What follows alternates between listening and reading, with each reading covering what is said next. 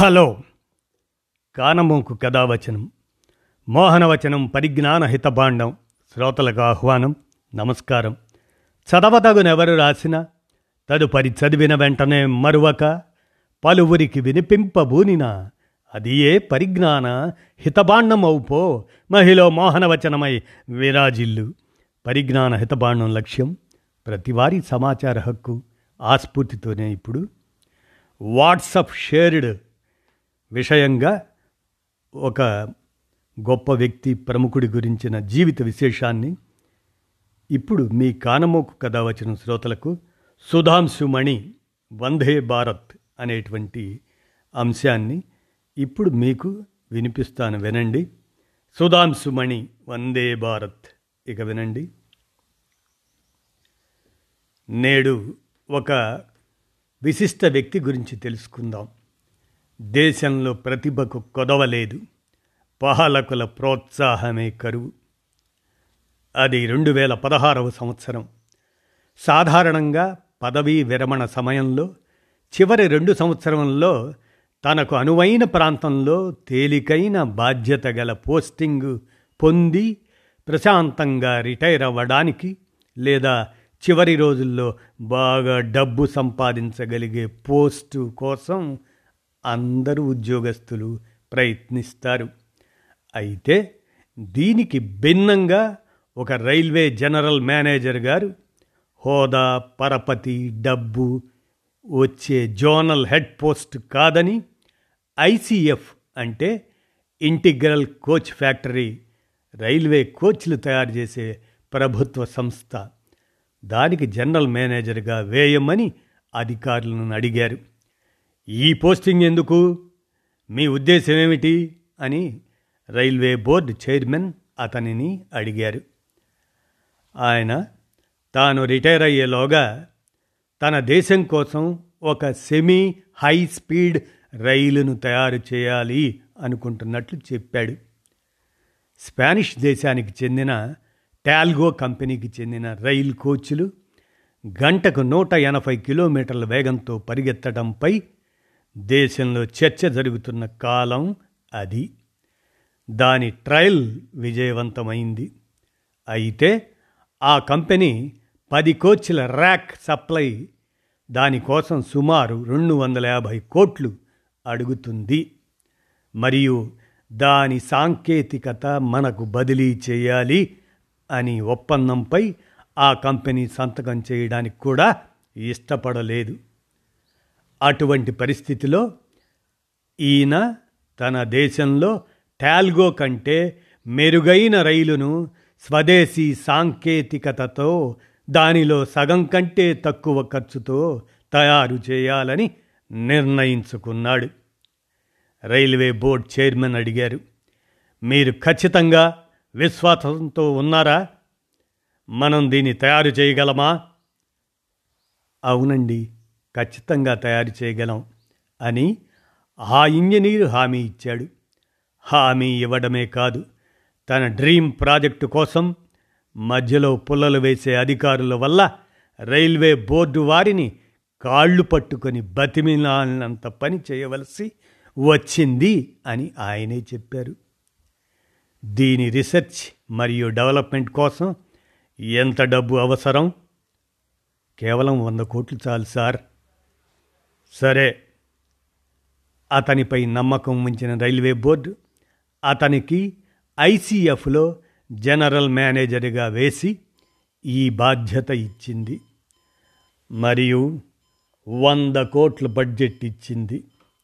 అంతే. ఆ అధికారి హడావుడిగా రైల్వే ఇంజనీర్ల బృందాన్ని తయారు చేసుకొని ఈ ఇంజన్ నిర్మాణ పనిలో నిమగ్నమయ్యారు. పద్దెనిమిది నెలలు అవిశ్రాంతంగా శ్రమించి తయారు చేసిన ఈ ప్రత్యేకమైన ఇంజన్ లేని రైలునే వందే భారత్ ర్యాక్ అని ప్రస్తుతం పిలుస్తున్నాం. అయితే దీనిని ముందుగా రైలు ఎయిటీన్ అని పిలిచేవారు. మరి ఈ పదహారు కోచ్ల కొత్త రైల్ ఎయిటీన్ తయారీకి ఎంత ఖర్చు అయిందో తెలుసా? కేవలం తొంభై ఏడు కోట్లు మాత్రమే. టాల్గో కేవలం పది కోచ్ల రైలు కోసం రెండు వందల యాభై కోట్లు అడిగింది. అంటే పదహారు కోచ్ల వందే భారత్ దిగుమతి చేసుకుంటే నాలుగు వందల కోట్లు అయ్యేది.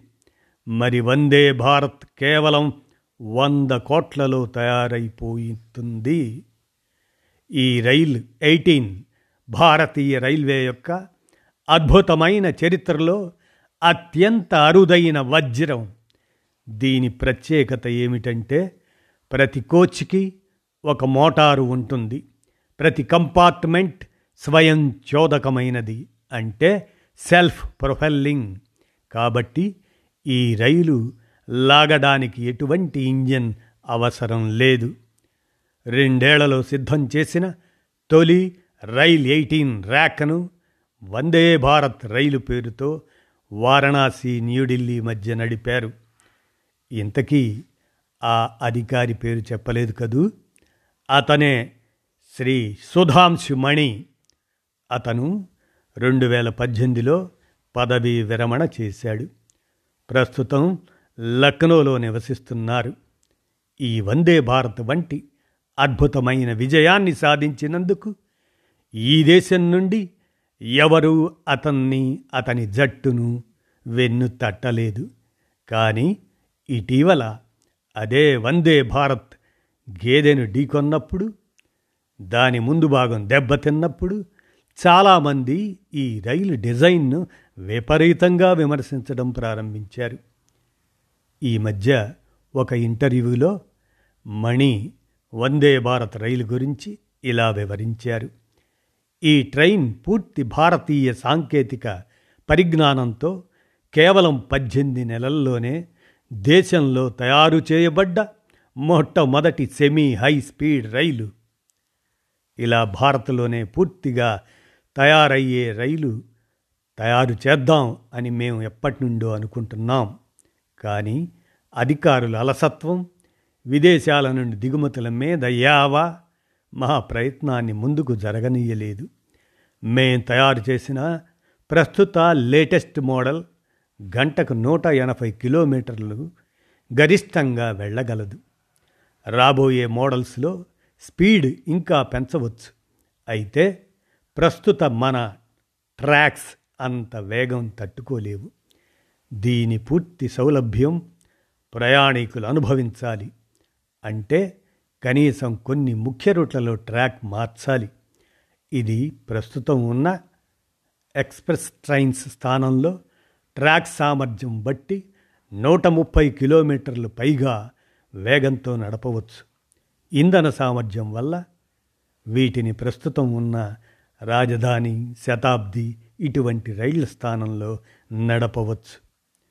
వందే భారత ట్రైన్ని గేదెలు గుద్దుకోవటం డ్యామేజ్ గురించి మాట్లాడుతూ ప్రస్తుత ట్రైన్స్లో ముందు భాగం ఫ్లాట్గా ఉండే భారీ ఇంజన్ దానిని జంతువులు ఢీకొట్టినా ప్రయాణికులకు ఇంపాక్ట్ తెలియకుండా ఉండడానికి బలమైన ఇనుప గార్డు ఉంటుంది.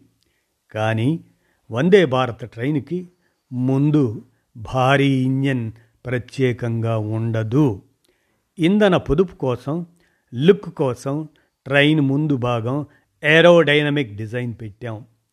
ముందు భాగంలో మొదట ఉండే కోచ్లో కంట్రోల్ ప్యానల్ వెనకనే ప్రయాణికులు ఉంటారు. అంటే ఏదైనా జంతువుని ట్రైన్ ఢీ కొడితే ఆ ఇంపాక్ట్ నేరుగా ప్రయాణికులకు తగిలి ప్రమాదం ఏర్పడవచ్చు.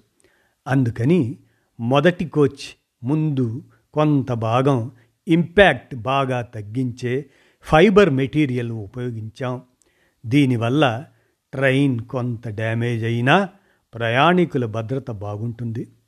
చిన్న ఖర్చుతో ట్రైన్ వెంటనే రిపేర్ చేయవచ్చు. ఆయన మాట్లాడుతూ యూరప్లో నూట అరవై కిలోమీటర్ల హై స్పీడ్ రైళ్ళు ఎలివేటెడ్ కారిడార్ల మీద నడుపుతారు. అవి లేని చోట్ల ట్రాక్కి రెండు వైపులా ఫెన్సింగ్ ఉంటుంది.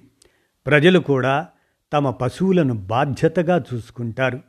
కాబట్టి అక్కడ హై స్పీడ్ ట్రైన్స్కి జంతువులు ఢీకొట్టే బెడద తక్కువ అని అన్నారు.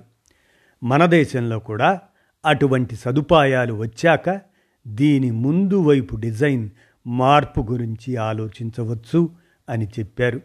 ఇలాంటి గొప్ప ప్రాజెక్టు పట్టాలు ఎక్కకూడదని ఈ సుధాన్స్ మణి మీద ఆయన మొత్తం టీం మీద కంప్లైంట్లు రాసి వారి మీద విజిలెన్స్ కేసులు పెట్టించి ఈ ట్రైన్ పద్దెనిమిదిని దాదాపు రెండేళ్ళు ఆపగలిగారు కొందరు. ఏది ఏమైనా రాబోయే రోజుల్లో హై స్పీడ్ ట్రైన్స్ నిర్మాణానికి విదేశాల మీద ఆధారపడకుండా స్వదేశీ పరిజ్ఞానంతో సెల్ఫ్ ప్రొఫెల్లింగ్ రైల్వే ర్యాక్ నిర్మాణానికి ధైర్యం చేసిన మణిగారు ఎంతైనా అభినందనీయులు అనేటువంటి ఈ అంశం WhatsApp shared matter Sudhanshu Mani Vande Bharat అనే ప్రశంసనీయమైన ఆయన జీవిత విశేషాన్ని మీ కానమోకు కథ వచ్చిన శ్రోతలకు మీ కానమోకు స్వరంలో వినిపించాను. విన్నారుగా? ధన్యవాదాలు.